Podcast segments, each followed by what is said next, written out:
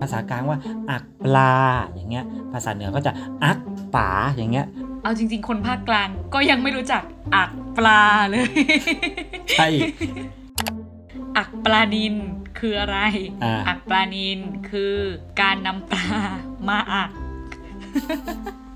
มันไม่มีคนสนใจที่อยากจะทำไง คนเหนือรุ่นใหม่อะก็ไม่รู้จักนะ วันนี้อยากกินอักปลานินนะ ไปหาซื้อหน่อย มันไม่มีขายไง มันไม่มีขาย สวัสดีครับ มาจากอำเภอสองจังหวัดแปร่เมนูตีประทับใจสุดๆเลยนะครับ ก็คือเมนูอักปลานินครับแคบแคบมากินข้าวตาหนุยมีการเมนูโปรดของลูกตึงนั่นกับเขากำลังหอนๆอยู่ลูกมามามาเออถ้าไม่กลับมาบ้านนี่ไม่ได้กินนะฝีมือแม่เนี่ย View the world via the voice Flavor of Hometown Podcast รายการอาหารพื้นบ้านที่แบ่งปันรสชาติคุ้นเคยของคนในบ้าน และเล่าผ่านความทรงจำของคนไกลบ้าน ดำเนินรายการโดย โอปอ เบนจมาพร ฝ่ายจารี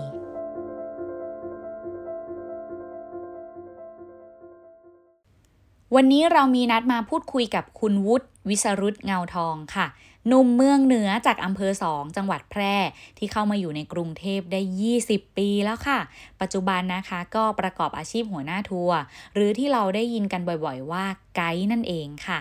และเมนูที่พาเรามาพบกันในวันนี้ หลายคนน่าจะได้ยินไปตอนต้นคลิปแล้วนะคะ นั่นก็คือ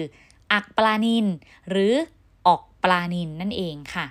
แต่ขออนุญาตเล่าถึงตัวเองหน่อยนะคะ ว่าก่อนจะมาสัมภาษณ์คุณวุฒิเนี่ยเนื่องจากปอเองไม่เคยได้ยินชื่อเมนูนี้มาก่อน ก็เลยแอบไป search หาข้อมูลในอินเทอร์เน็ตมาก่อนค่ะ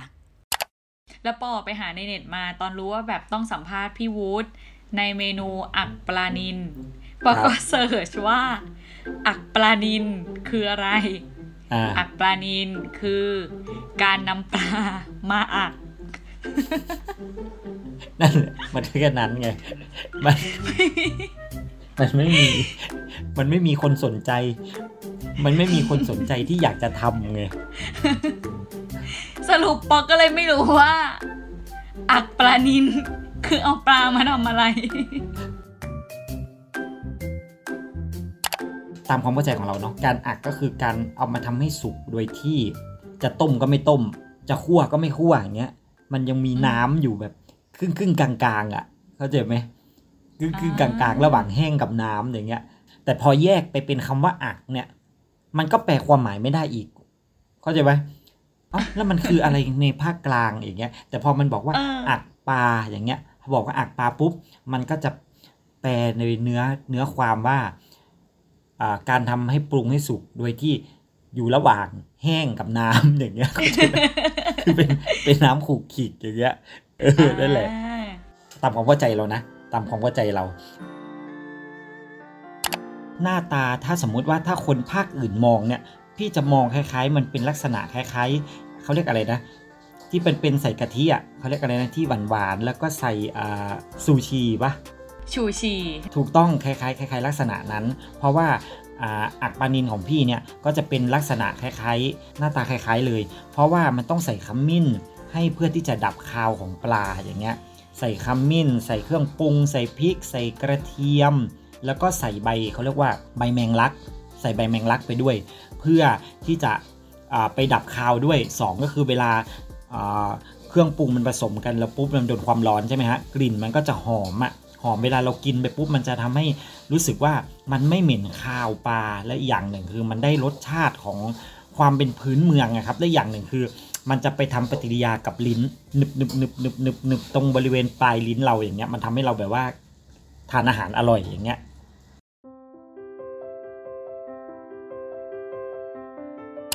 ครั้งแรกเนี่ยที่กินเนี่ยน่าจะเป็นประมาณอยู่ น่าจะวัยประถม น่าจะวัยประถม เพราะว่า จะเป็นคนที่กินเผ็ดไม่ค่อยได้เนาะแต่พอวันนั้นน่ะน่าจะเป็นด้วยความหิว แล้วยายจะจำรสมือของยายไปกินที่อื่น ไปกินที่อื่นเนี่ยก็แบบมันไม่ได้รสชาติแล้วก็มันไม่ได้รสมือเหมือนที่ยายเราทำให้กินอย่างเงี้ยครับ ความเผ็ดพอดี เครื่องปรุงพอดี ไม่เผ็ดเกิน ไม่เค็มเกิน เวลาปลาเนี่ยถ้ามันเอาไปไปเขาเรียกว่า ไปทำอักอักคล้ายๆ แกงคั่วพี่มองนะคล้ายๆ แกงคั่วก็คือน้ำคลุกคลิกน้ำคลุกคลิกปุ๊บนะฮะแล้วปลาไม่ได้เละเกินนะฮะเวลาเราตักไปปุ๊บ แล้วปลานินน่ะมันดีอย่างหนึ่งคือก้างมันไม่เยอะ ต่อให้มันมีก้างก้างมันก็จะใหญ่ เราก็จะได้ตักแต่ว่าเนื้อเขาเรียกว่าเนื้อปลาที่เป็นเป็นก้อนๆน่ะแล้วก็เอามากินอีกอย่างหนึ่งคือ เราใช้ข้าวเหนียวไงครับ ใช้มือปุ๊บแล้วก็จิ้มไปแล้วก็ ปาดเอาเฉพาะที่เนื้อมันแล้วก็ได้เขาเรียกว่าใบแมงลัก แล้วก็ได้กิ่งขาตะไคร้ใบมะกรูด เครื่องปรุงต่างๆอย่างเงี้ยพอเรากินปุ๊บมันก็จะขึ้นในส่วนของสมองเราเลยให้เราเกิดความประทับใจ เวลากินอาหารเนี่ยถ้ากินคำแรกแล้วมันประทับใจอะมันจะยังติดอยู่ในปากเราแล้วมันจะติดอยู่ในแบบว่า ในส่วนของอความตราตึงอะที่มันอยู่ในในสมองเรา คืออันนี้จะเป็นคนที่กินกินอาหารค่อนข้างจะยาก เป็นคนกินอาหารค่อนข้างยากถ้าไม่อร่อยจะไม่กินอย่างเงี้ยครับอ่ามันติดมาจนถึงปัจจุบันนี้นะ ถ้าเราชอบร้านอาหารตรงไหนเนี่ยแล้วเขาทาอะไรอร่อย ต่อให้ไปกิน 3 วันเนี่ยก็ยังเป็นเมนูเดิม ยังไปสั่งเมนูเดิมเมนูเดิม จริงๆเป็นคนเป็นคนลักษณะแบบนี้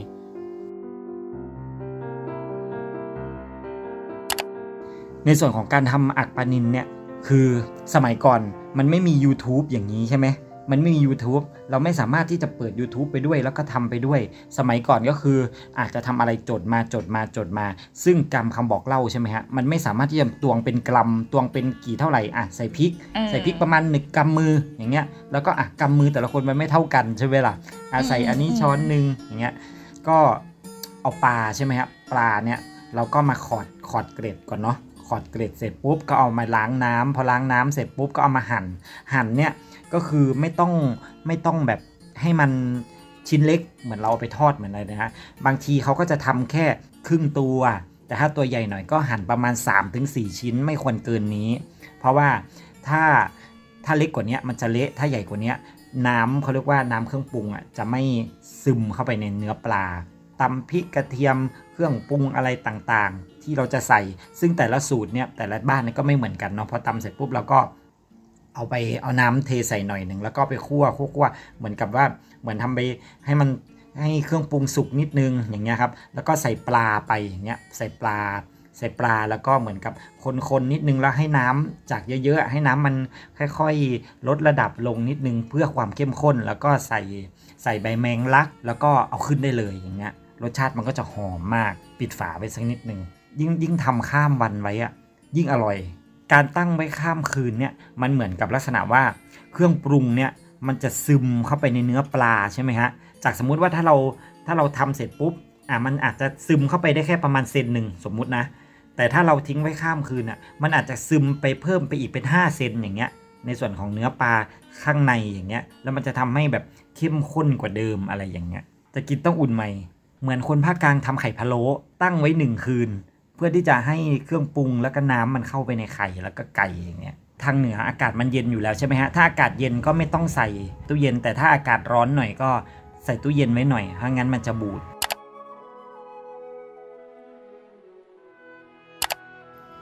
อักปลาเนี่ยจะเป็นปลาชนิดอื่นก็ได้หนึ่งก็คือจะเป็นปลาสวายปลาช่อนน้อยต้องคนที่เขาชอบจริง ๆ ถึงจะไปทำ เพราะว่าหนึ่งปลาสวายมันไม่ค่อยมีในในแถวแถวแถวหมู่บ้าน แถวหนองน้ำอาทิตย์หนึ่งจะมาครั้งหนึ่งที่คนในเมืองเขาจะมาขาย เพราะบ้านพี่จะอยู่ต่างอำเภอค่อนข้างจะไปทางชนบท แต่ว่าปลานินเนี่ยมันเป็นปลาที่สามารถที่จะหาได้จากบริเวณหลังบ้านเพราะหลังบ้านพี่เป็นคลองเออเป็นคล้ายๆห้วย ห้วยที่มันไปสามารถเชื่อมไปกับไปถึงแม่น้ำยมอย่างเงี้ยครับ ช่วงฤดูน้ำมาช่วงฤดูที่เขาปิดน้ำอะไรอย่างเงี้ยก็สามารถที่จะหาปลาจากตรงนั้น และอย่างหนึ่งคือบ้านพี่เนี่ยยายเนี่ยจะบอกเลยว่าจะไม่กินปลาเลี้ยง จะกินปลาที่มาจากแหล่งธรรมชาติ เพราะหนึ่งคือไม่เหม็นคาวสองคือเนื้อมันแน่น ปลาเลี้ยงอะเนื้อมันจะไม่แน่นแล้วมันจะเหม็นเหม็นกลิ่นคาวอย่างเงี้ยครับ เคยเอาปลาอย่างอื่นมาทำอะมันไม่อร่อยเหมือนปลานินอันนี้อันนี้ต้องบอกเลยว่าว่าถ้าอักปลาเนี้ยต้องปลานินเท่านั้นถ้าในความรู้สึกของพี่นะ อย่างปลาธรรมชาติอะเผื่อมันมีฤดูที่มันน้ำขึ้นน้ำลงปุ๊บปลามันจะได้ว่ายพอมันว่ายปุ๊บกล้ามเนื้อเขาเหมือนกับลักษณะว่าได้ใช้ทำให้เนื้อเขาแน่น แต่ถ้าปลาที่เลี้ยงในบ่ออะมันจะไม่มีน้ำที่มาแรงอย่างเงี้ย มันเป็นน้ำนิ่งๆ ตลอดปลาเขาก็จะว่ายไปตลอดอย่างเงี้ย แล้วปลาเลี้ยงในบ่อมันจะเหม็นกลิ่นดินอย่างเงี้ยครับกลิ่นดินที่มันเป็นเหมือนแบบเป็นขี้ปลาหรือว่าเป็นอะไรหาสูงอาหารที่มันตกตะกอนไปอย่างเงี้ยมันทำให้ให้ ให้เขาเรียกว่าปลามีกลิ่นอย่างเงี้ยครับ สู้ปลาที่มาจากธรรมชาติไม่ได้ หากเราพูดถึงภาคเหนือนะคะ หลายคนก็คงนึกถึงดอยภูเขา วัด ดอกไม้ โคมยี่เปง หรืออากาศหนาวเย็นกันแล้วนะคะ แต่บทสนทนาของคุณวุฒินะคะ ที่พูดถึงเกรดความรู้เรื่องปลา ก็ทำให้ปอได้ทราบภายหลังค่ะว่าอ๋ออำเภอสองจังหวัดแพร่บ้านคุณวุฒินะคะ คือพื้นที่ใกล้แม่น้ำยมค่ะ อยากรู้เลยล่ะค่ะว่า นอกจากเรื่องวัตถุดิบจากธรรมชาติแล้ว วิถีชีวิตของชุมชนใกล้แม่น้ำมีเรื่องราวยังไงบ้างค่ะคือสมัยก่อนเนี่ยวิถีชีวิตเนี่ยน้ำเนี่ยประมาณสัก 30 ปีที่แล้วเนาะ30 กว่าปีที่แล้วนะน้ำหลังบ้านเนี่ยสามารถที่จะไปทำเป็นบ่อครับบ่อที่มันเป็นแบบตาน้ำขึ้นมาเล็กๆอะไรเงี้ยแล้วเราสามารถดื่มได้ด้วย ดื่มได้ด้วยอาบน้ำได้ด้วยตรงนั้นนะครับ อาบน้ำได้ แล้ววิถีชีวิตนั่นก็คือว่ามันจะมีลักษณะว่ามันจะเป็นคลองชนรับประทานด้วยที่มันตัดผ่านแม่น้ำนี้ใช่ไหมครับ แล้วก็มันจะไปถึงแม่น้ำยม พอสมมุติว่าฤดูน้ำหลากเนี่ยเขาก็จะเปิดน้ำจากคลองชนรับประทานเนี่ยลงห้วย แล้วปลาเนี่ยปลาเขาเรียกว่าได้กลิ่นน้ำใหม่อย่างเงี้ยครับเขาก็จะว่ายทวนน้ำสัญชาตญาณใช่ไหมครับว่ายทวนน้ำมาหาต้นน้ำเรื่อยๆอย่างเงี้ยแล้วพอน้ำน้ำมันระบายน้ำได้ถึงระดับหนึ่งเขาก็จะปิด ปิดตรงคลองชนรับประทาน พอปิดคลองชนรับประทานเสร็จไวปุ๊บ น้ำมันก็จะแห้งใช่ไหมฮะ ปลามันก็จะไหลตามน้ำที่แห้งมาเพื่อที่จะลงสู่แม่น้ำยมอย่างเงี้ย ยายก็จะเอาเขาเรียกว่ายกยอครับ ยกยอไปดักอืมเอาอย่างเงี้ย ก็จะได้ทั้งปลานินปลาช่อนปลาอ่าที่บ้านเขาจะเรียกปลากดเนาะ คล้ายๆปลาดุกอะครับ ปลากดปลาดุกอะไรประมาณนั้นนะครับ นั่นแหละอ่ามันก็จะได้เยอะอย่างเงี้ยครับ แล้วก็เป็นวิถีชีวิตที่จะรู้กันเลยว่า ถ้าฤดูน้ำดากอะเราจะมีปลากินนะ เราจะได้ใช้ลำห้วยตรงนี้นะ เราไม่ต้องไปเสียเงินเรียนว่ายน้ำแล้วก็ถูกไหมฮะ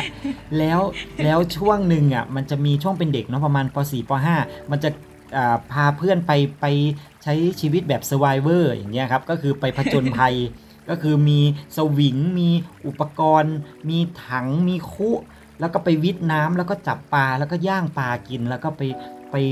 หาเพิงที่มันเป็นแบบว่าเอ่อต้นไม้แล้วก็ขุดขุดขุดขุดขุดไปอย่างเงี้ยที่มันมีหญ้ามีอะไรอย่างเงี้ยครับ ใช้ชีวิตเหมือนแบบว่า เป็นคนป่าอะไรประมาณเนี้ย ตรงนั้น แต่เราก็เรียกเท่ๆว่าเราคือ survivor เนาะใช่ครับ เป็นการแบบว่า survivor ตอนช่วงนั้นมันไม่มีคำว่า survivor ไงครับมันมีคำว่าแบบว่าไปหากินตามป่าอะไรอย่างเงี้ยครับ มันมันมันก็เป็นอีกหนึ่งเออหนึ่งความทรงจำ เออเออพี่วุฒิเล่าแบบยังกับเป็นเรื่องของเมื่อวานเลยอะมันเป็นภาพที่เหมือนเรายังยังยังรู้สึกประทับใจอะครับ ซึ่งซึ่งเด็กสมัยนี้คือเราสามารถที่จะมาบอกเด็กสมัยนี้ แล้วก็เด็กสมัยนี้ไม่สามารถที่จะมีเขาเรียกว่าชีวิตหรือว่าวิถีชีวิตอย่างนั้นน่ะเหมือนเราได้เลยอย่างเงี้ย หลังจากฟังคุณวุฒิเล่าเรื่องราวในวัยเด็กนะคะ ปอก็ได้ชวนพูดคุยถึงบริบทการทำอาหารทั้งครอบครัว แล้วก็ชุมชนที่อยู่อาศัยค่ะว่าเป็นยังไงบ้าง ถ้าอย่างนี้คือคุณแม่เมนูอะไรที่คุณยายทำเป็น คุณแม่ก็ทำเป็นหมดใช่ไหมคะเขาเหมือนกับลักษณะว่า ผู้หญิงอะต้องทำกับข้าวเป็นต้องไม่ซื้อกินอะไรอย่างเงี้ยถ้าถ้าเป็นสมัยก่อนเนาะสมัยก่อนถ้าใครค่ะซื้อกับข้าวถุงเนี่ยเขาก็จะเหมือนกับลักษณะว่า จะต้องโดนนินทาแล้วว่าทำกับข้าวไม่เป็นซื้อกับข้าวเขาคือเขาจะไม่มองว่ามีตังนะเขาจะมองว่าขี้เกียจทำกับข้าวบ้าง ไม่ทำนู่นไม่เป็นแล้วอีกอย่างหนึ่งคนแถวที่บ้านนะเขาจะเหมือนกับลักษณะว่าเขาเหมือนไม่ค่อยไว้ใจยังไงครับว่า คนทำขายอะสะอาดทำเขาทำสะอาดหรือเปล่ารสชาติถูกปากเราหรือเปล่าอะไรอย่างเงี้ยประมาณนี้ มันเป็นค่านิยมที่เหมือนกับลักษณะว่าถูกสั่งสอนมาแล้วว่า ต้องทำกับข้าวเองนะ ต้องไม่ซื้อนะ ถ้าซื้อนี่คือ คือคนทำกับข้าวไม่เป็นนะ คือคนที่แบบว่าไม่ใช่รุ่นก่อนๆแล้วนะ เป็นรุ่นใหม่ ๆ แล้วนะ อะไรอย่างเงี้ยครับ เวลากลับบ้านไปนี่จะต้องมีเมนูเลยนะอ่าวันนี้อยากกินอันนี้นะ ลูกกลับบ้านเนาะต่างจังหวัดอย่างเงี้ยครับอ่านอกจากอักปานินแล้วก็จะมีอันนี้อ่าคั่วไก่ห่อนึ่งไก่ แล้วก็จะกินต้มปลาแห้งใส่ใส่ผักคล้ายๆต้มโคล้งนะครับ ถ้าเป็นภาคกลางก็จะเป็นปลาที่เอามาเขาเอามาทำต้มโคล้งนะครับ เราก็จะใส่ผักใส่อะไรอย่างเงี้ย ตลาดตรงตรงแถวแฮปปี้แลนด์ตลาดบางกะปิมันจะมีร้านอาหารเหนือที่จะที่ที่ที่จะไปกินนะ ก็คือลาบคั่วที่เป็นลาบหมูเนาะเป็นลาบคั่ว แกงฮังเล แกงอ่อม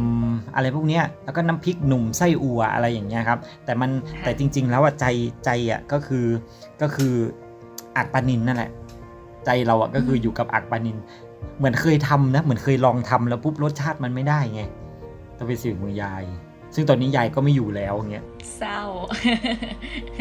ใช่แต่ว่าแม่แม่แม่ก็ทำอร่อยใกล้เคียงยายอยู่ แม่ก็แม่ก็จะรู้รู้อันนี้ปากเราอย่างเงี้ยรสชาติที่ปากเราอยู่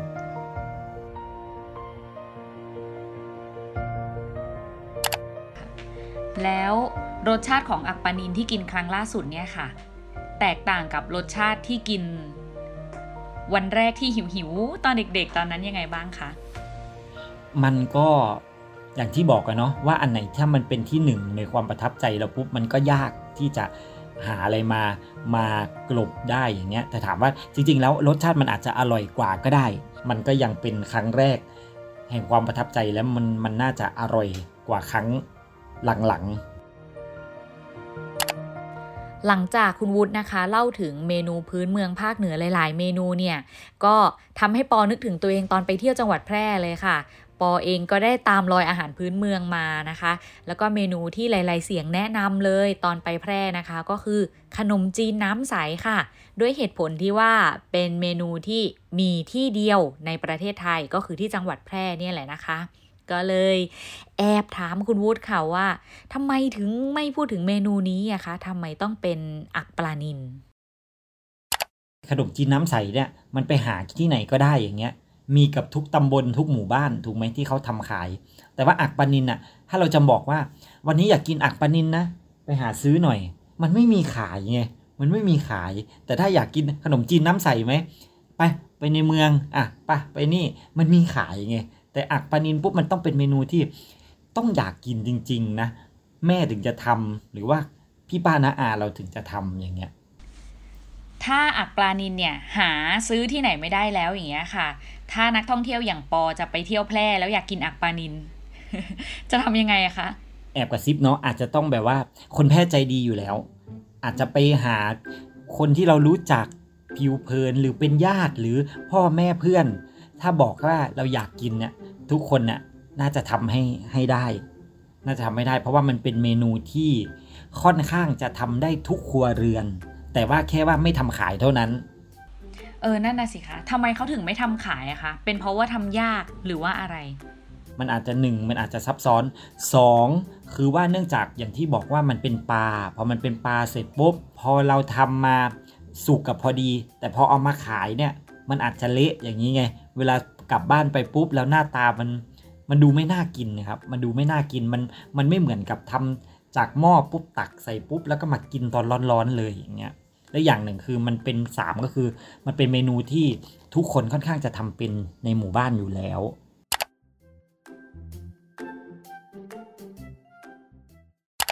กรุงเทพเนี่ยก็คือตอนแรกตอนแรกไม่ได้ตั้งใจนะครับ ตอนแรกนี่ต้องบอกว่า ต้องขอขอขอขอคุยโวนนิดนึงเนาะนะฮะก็คือได้โควต้าที่จะอ่าสัตวศาสตร์แม่โจ้บุรุษพยาบาล แล้วก็อีกหลาย ๆ ที่แต่ไม่เอา แล้วอยากจะมาสอบที่จันทร์เกษม เด็กต่างจังหวัดนะครับ เราก็เข้าใจว่าเหมือนกับราชพัฒทางภาคเหนือ สมัครที่ไหนสอบที่นั่น แล้วพอเราไปถึงจะถึงเวลาสอบที่อ่า จันเกษมเจอผู้หญิงคนหนึ่งถามรปภว่า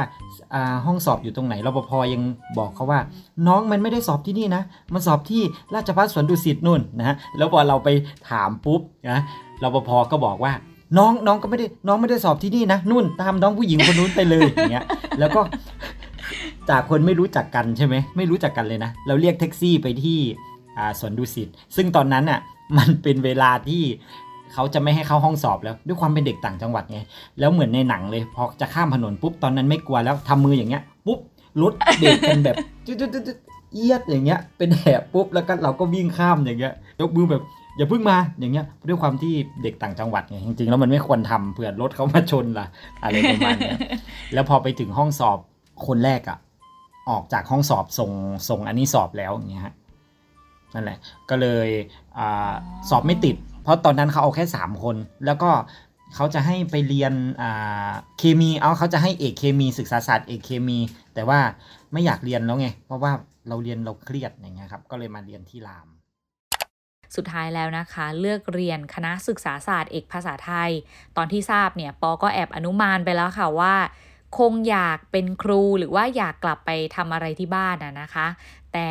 ไม่ใช่เลยค่ะ แท้จริงแล้วนะคะ คุณวุฒิเนี่ยมีความฝันในวัยเด็กอีกอาชีพหนึ่งค่ะ คืออยากจะเป็นผู้ใหญ่บ้านเพื่อที่จะไปพัฒนาไปพัฒนาบ้านเกิด แล้ววันนั้นอะไป ไปเจอสมุดโน้ตสมัยก่อนมันยังไม่มีแบบว่า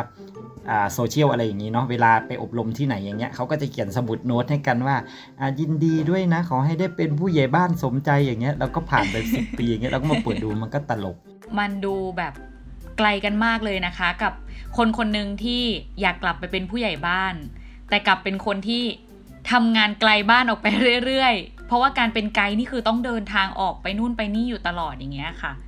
มันสืบเนื่องจากว่าเราเป็นเด็กต่างจังหวัด แล้วเราอยากจะหาไรายได้พิเศษ เราก็ไปสมัครเป็นสตาฟทัวร์ทำสามครั้งแรกอะได้ 300 แล้วก็ถ้าครั้งที่ 4 350 หลังจากนั้นก็เป็น 400 แล้วก็เก็บเกี่ยวประสบการณ์เรื่อยๆ อย่างเงี้ยเห็นไกด์เขาพูดเก่งแล้วก็เจอแต่ไกด์ดีๆไงครับเขาก็สอนงานเราเขาสอนงานเราแล้วก็เก็บเกี่ยวประสบการณ์ แล้วเขาเขาก็สอนเราว่าเออถ้าเราไปเป็นสตาฟอะ เราก็จะได้ค่าแรงเท่านี้นะ แต่ถ้าเราฝึกตัวเองอะไปเป็นไกด์นะ เราก็จะได้ค่าตัวอีกเลเวลหนึ่งอะไรอย่างเงี้ย ก็เลยผันตัวเองอค่อยๆเรียน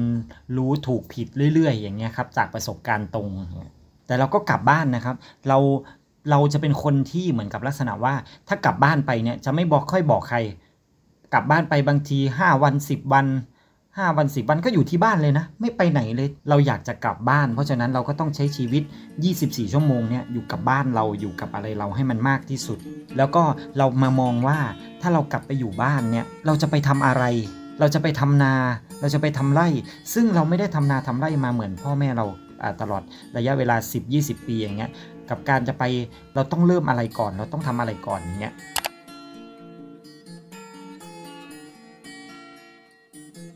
ต้องขอบคุณที่ที่ยายหรือว่าขอบคุณที่ทำอาหารเป็นด้วย เพราะว่าเวลาทำอาชีพหัวหน้าทัวร์เนี่ยการบริการน่ะที่ไหนก็มี แต่ว่ามันจะแข่งกันที่ฟังก์ชันของหัวหน้าทัวร์ใครทำกับข้าวเป็นเนี่ยมีโอกาสที่จะได้ต่างประเทศไปต่างประเทศเยอะกว่า เพราะว่าคนไทยเนื่องจากไปบางประเทศเนี่ยคนไทยยังติดอาหารรสชาติคนไทย เพราะฉะนั้นน่ะเวลาไปที่อื่นเนี่ยจะต้องมียำทูน่ายำปลากระป๋องทำข้าวต้ม เราต้องทำเป็นให้ได้ แล้วยิ่งไปอินเดียอีกอย่างเงี้ยไปอินเดียถ้าเราทำได้ปุ๊บเราก็จะนี่ให้คนในครัวนิดนึงอะไรอย่างเงี้ย ปอคิดมาตลอดเลยค่ะว่า ทักษะภาษานะคะ คือสิ่งที่จะเป็นกุญแจสำคัญ ให้กับอาชีพผู้นำทัวร์เนี่ยได้มีโอกาสไปยังดินแดนอื่น ๆ อีกมากมาย ทั้งๆทที่ในความเป็นจริงนะคะ ทักษะการทำอาหารไทยค่ะ ก็สำคัญไม่แพ้กันเลย เพราะว่าเป็นสิ่งที่จะทำให้ลูกทัวร์ชาวไทยนะคะ ได้เที่ยวไกลทั่วโลก พร้อม ๆ กับยังรู้สึกเหมือนอยู่ในพื้นที่ปลอดภัย ได้เพียงปลายลิ้นเท่านั้นเองค่ะ ในส่วนของเมนูอักปลานิน EP นี้นะคะ ก็ได้ข้อสรุปว่า ถ้าเราไปเที่ยวที่แพร่แล้ว หาซื้อกันแทบไม่ได้แน่ ๆ ค่ะ แต่คนเมืองแพร่ทำกันได้เกือบทุกบ้านเลยแล้วนะคะ เมนูนี้ ชีวิตและอาหารเนี่ยก็เหมือนกันอย่างหนึ่งค่ะ คือไม่มีสูตรตายตัวเลยจริง ๆ ค่ะ ปอเองก็เป็นคนหนึ่งนะคะ ที่มีความฝันวัยเด็กเนี่ยอยากจะอยู่บ้านค่ะ แต่ระหว่างทางที่เติบโตนะคะ ก็ได้ผจญภัยออกไปไกลเรื่อยๆเลยค่ะ ซึ่งสิ่งนี้ก็พาปอได้มาพบกับเพื่อนร่วมทางมากมายใน Flavor of Hometown ค่ะ มาร่วมแบ่งปันเรื่องราวกันในทุกๆ สัปดาห์แบบนี้ กับกลุ่มคนที่เชื่อว่า my home is where my flavor is นะคะ ก็คือรสชาติที่คุ้นเคยในความทรงจำเนี่ย จะเป็นพื้นที่ปลอดภัยให้เราได้เสมอ